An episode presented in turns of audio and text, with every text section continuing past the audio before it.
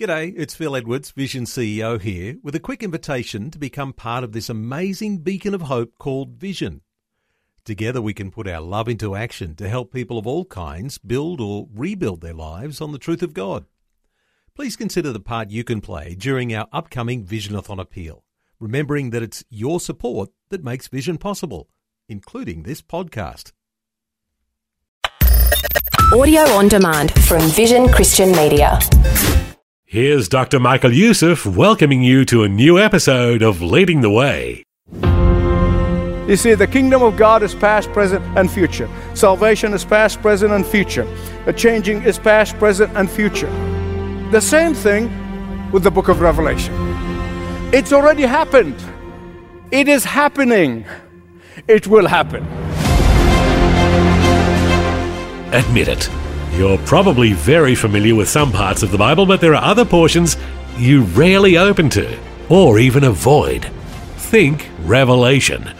It gets scary, especially after watching world events of recent years unfold. But get ready because today, Dr. Michael Youssef begins an exciting real life look into the secrets and practical wisdom found in the pages of Revelation. It's called Revelation for Today. Let's listen. Do you know why? Of all 66 books of the Bible, the book of Revelation is the only book in which there is a blessing associated with reading it and studying it. Not only one blessing, two blessings. They're almost like a bookends. You find one blessing in chapter 1, verse 3, and the other is in chapter 22, verse 7. Now, I am personally convinced that because the Lord is true to his word, the blessing will be ours. So, what is that message of Revelation? What is the core message of Revelation? Listen carefully. If you're taking notes, I'm going to speak a little slower so you can get it. It is really found in chapter 1, verse 19. Underline Revelation chapter 1, verse 19. Write, therefore, what you have seen, what is now, and what will come to pass. Past, present, future. What you have seen, what is now, and what will come. Please listen carefully. The concept of holding the past, the present, and the future together is one of the most important concepts in the Bible. Because you know, and I know, that somehow in our ordinary lives, you find people who are constantly living in the past. The past is holding them back with chains. The past, the past, the past, and they never make any progress because they're living in the past. Now, there are other Christians who live in the present. Or just now, what is going to happen now, today, and that's it. No thought for the past or the future. Then there are others who are living for the future. It's the next thing. And they cannot even think about today and the days past and learn from the past eras or whatever it is. They're just constantly going for the, the next thing. The Bible teaches us very clearly that the past, the present, and the future must be held together if we are to live a balanced Christian life. From the past, we learn from those mistakes and grow through them. In the present, we walk with God today. And in the future, we expect with great deal of enthusiasm and excitement of what's going to happen. All of this must be together. Let me explain to you what I mean from the Bible. The Bible teaches us that we were saved in the past, the moment you said yes to Jesus, you're saved. That's past. We are being saved every day. We will be eternally saved. You see that? Past, present, future. The Bible also says that we changed in the past. I remember the day I gave my life to Christ. I mean, the sky was bluer, the sun was brighter. I mean, my whole life was turned upside down. So I was changed. But I'm continuously changing. If I'm not changing every day in the present, there's something wrong with me. The Bible said that we go from one point of glory into another. What's that mean? We grow into the character of Christ. But then we will be changed in the future. And that is most glorious change of all because we will become perfect like Christ. Same thing with the kingdom of God. The kingdom of God is past, it came with Jesus. In Mark 1:14 he said the kingdom of God is here. What is the kingdom of God? It's the rule of God in our lives. It's the reign of God in our hearts. So the kingdom of God passed with Jesus. The kingdom of God is now here, reigning and ruling in our hearts every single day. And the kingdom of God is coming when Jesus reigns and rules with our own perceptible eyes. You see, the kingdom of God is past, present, and future. Salvation is past, present, and future. The changing is past, present, and future. The same thing with the book of Revelation. It's already happened. It is happening. It will happen. Amen? When it happens, it's going to happen with intensity for the future. The Bible talks about the Great Tribulation as a future time in which there will be severe persecution and, and suffering. And most people agree that it's the period of seven years. That's what the Bible called the Great Tribulation. I want you to think with me about the first century Christians.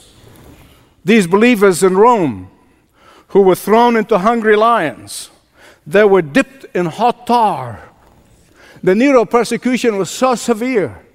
If you lived at that time, wouldn't you not think that this is the Great Tribulation? Fast forward today. Headline news. If you're a Christian in Syria or Iraq and you watched as parents your babies being crucified alive or beheaded or worse. Wouldn't you think the Great Tribulation is here? And yet, the Great Tribulation will happen with far wider implication on global global level. So it happened. It is happening and it will happen in the future.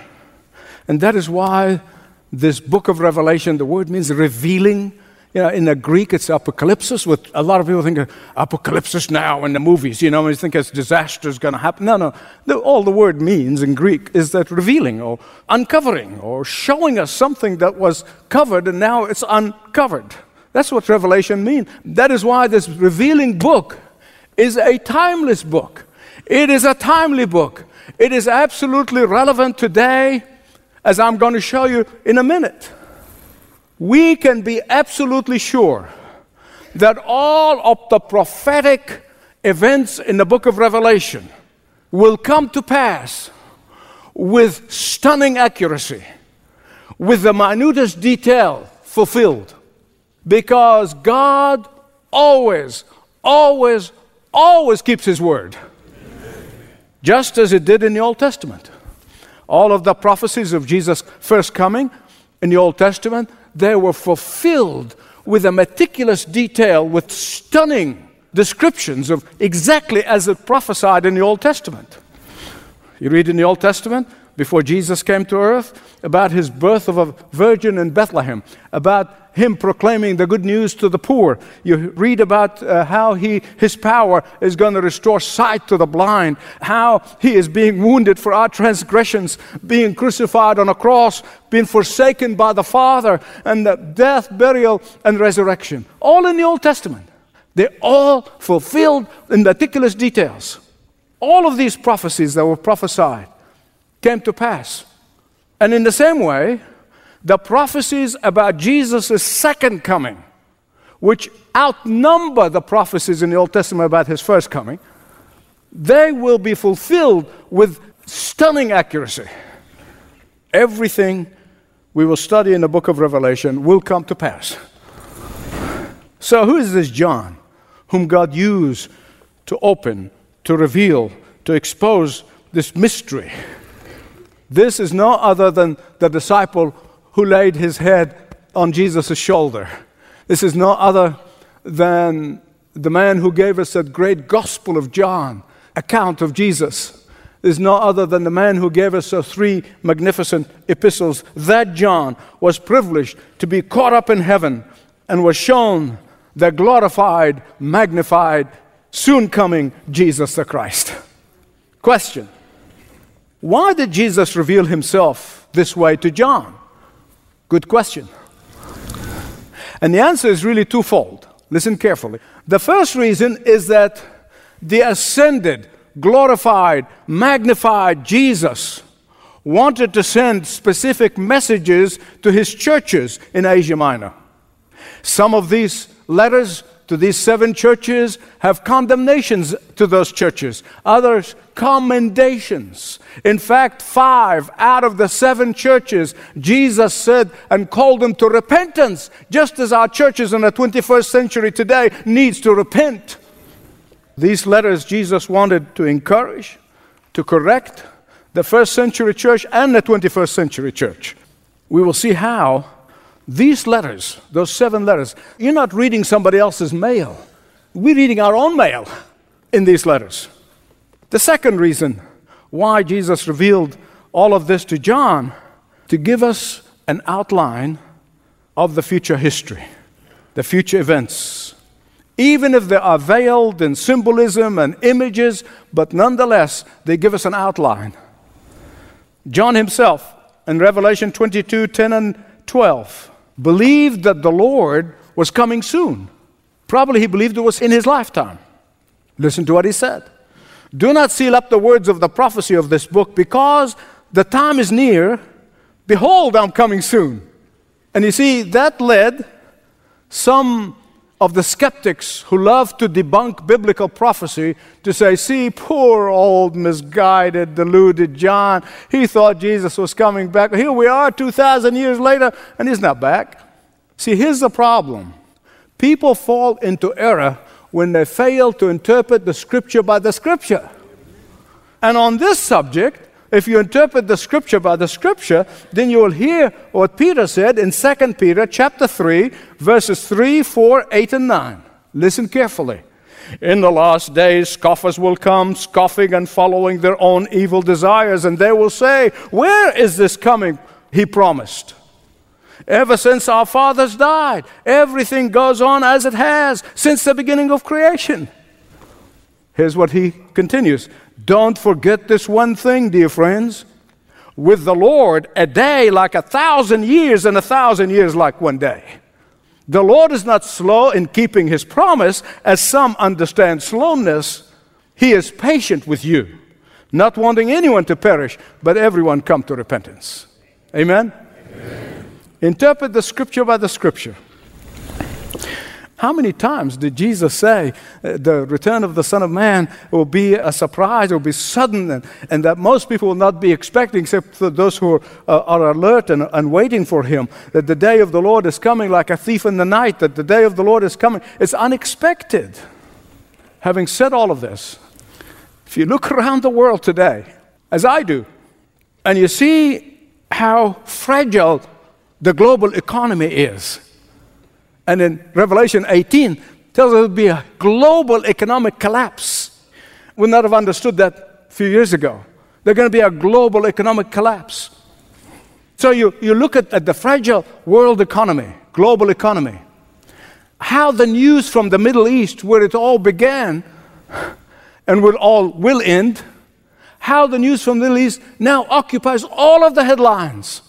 How Israel is living almost in total isolation in the world today.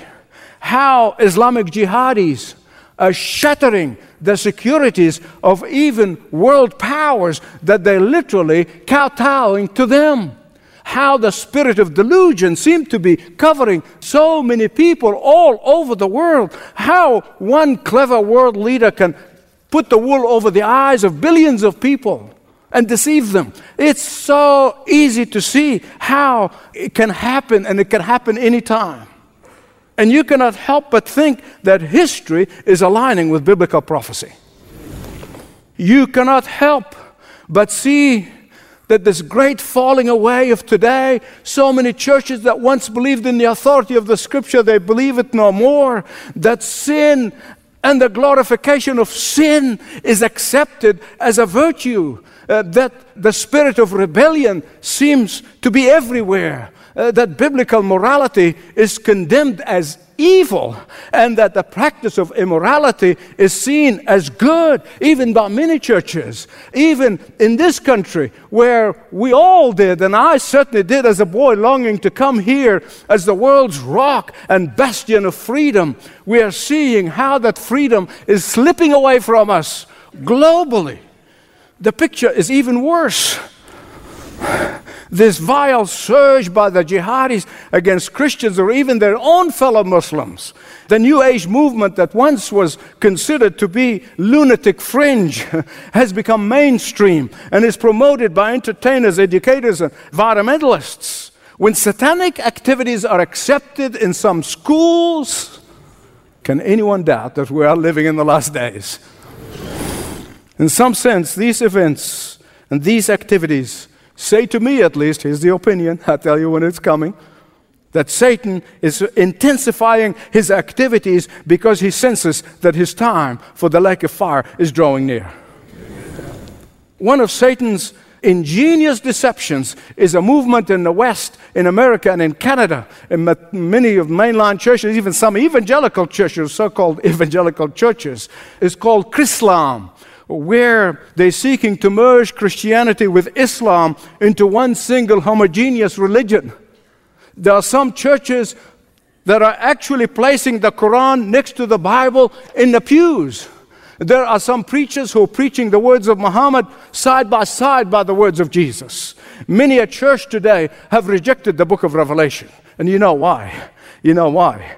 They want to worship a helpless babe in Bethlehem. They want to worship a helpless body hanging on a cross. They want to worship all of that, but not the risen, glorified, ascended, magnified, King of kings, Lord of lords, Judge Jesus, who is revealed in the book of Revelation. That's why they reject it.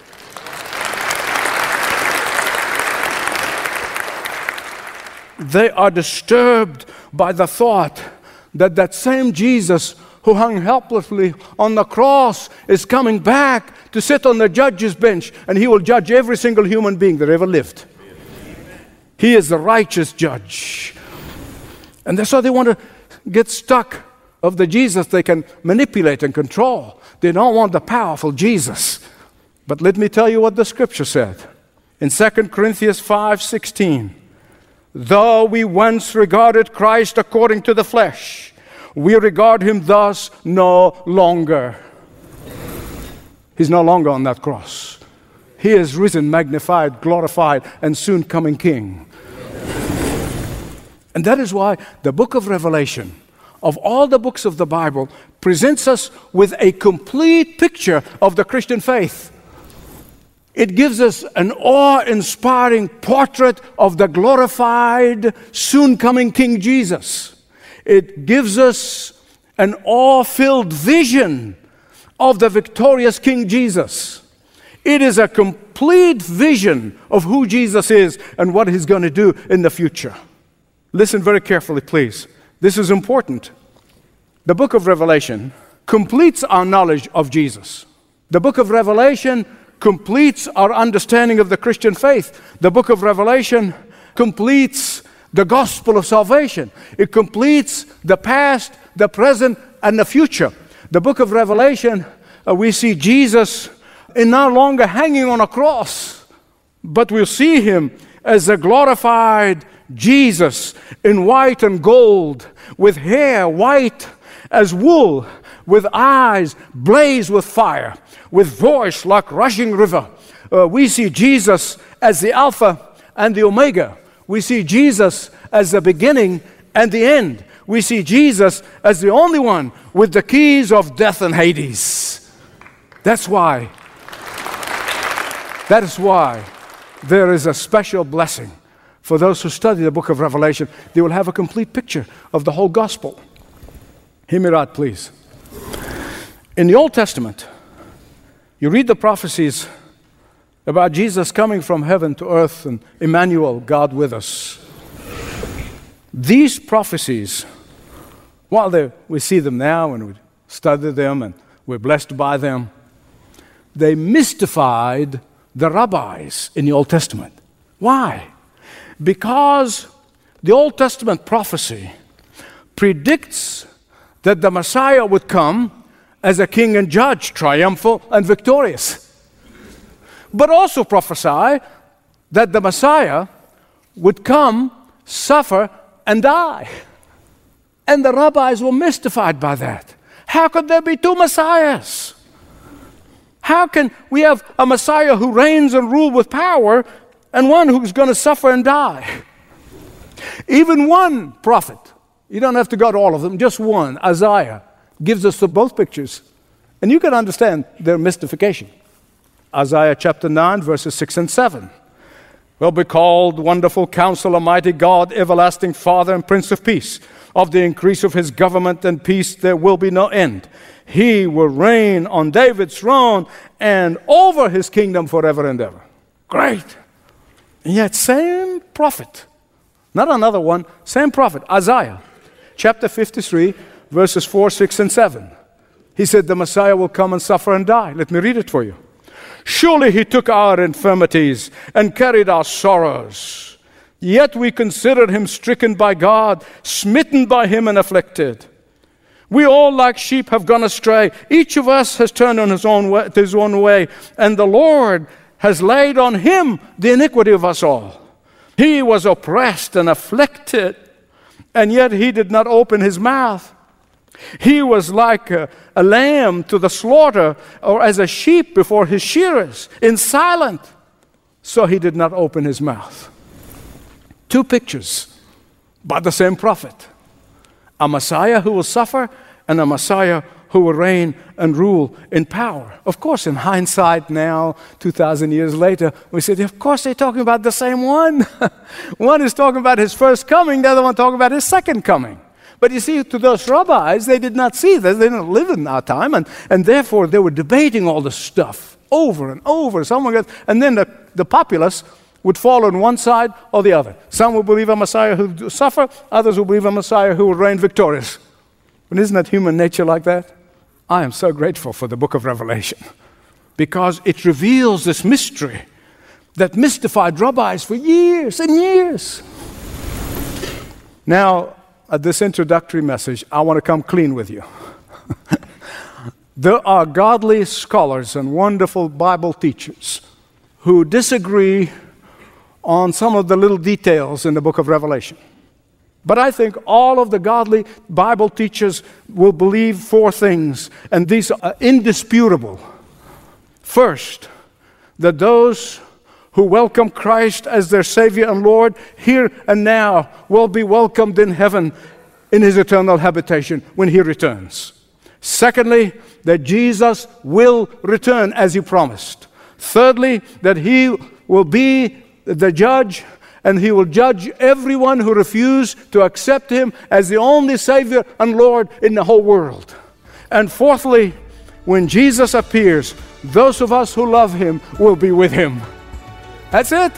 These are the indisputable facts about the book of Revelation. The question is if Jesus returns this afternoon, will you be thrilled or afraid? Will you be terrified or be thrilled? Thanks for taking time out of your day to listen to Dr. Michael Youssef on Leading the Way. So, will you be thrilled or terrified? Maybe what you heard today brought up questions about life and death. Well, speak with one of our compassionate pastors or counselors. Fill out a short contact form when you visit ltw.org slash Jesus. ltw.org slash Jesus. Well, that music is our cue to wrap things up for today. Do listen again next time, won't you? This program is furnished by Leading the Way with Dr. Michael Youssef, passionately proclaiming uncompromising truth around the world. Thanks for taking time to listen to this audio on demand from Vision Christian Media. To find out more about us, go to vision.org.au.